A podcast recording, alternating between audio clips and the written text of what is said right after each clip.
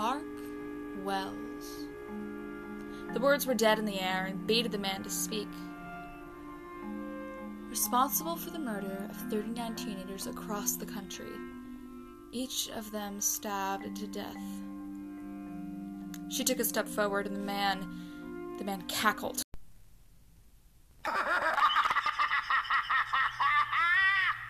They call you the killer's killer. Or black coat, whatever. You know, you must understand the thrill of the kill.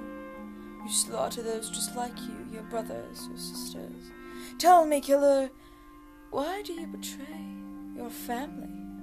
He asked, egging her on, trying to make her upset, to make her sloppy. She'd heard this story a hundred times, and each time her response was the exact same. I kill because I have to.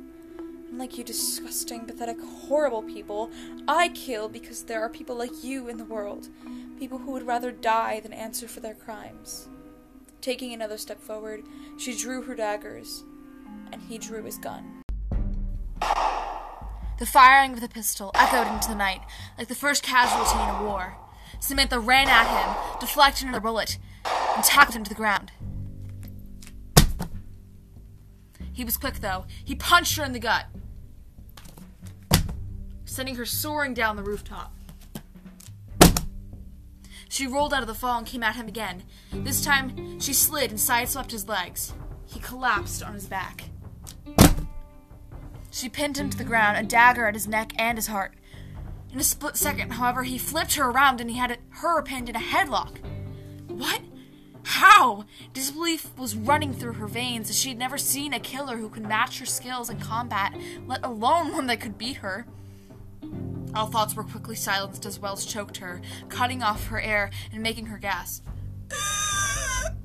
She had nowhere to stab. He had disarmed her, and it was clear that she wasn't going to make a severe impact by punching him. His deep voice cut into her train of thought.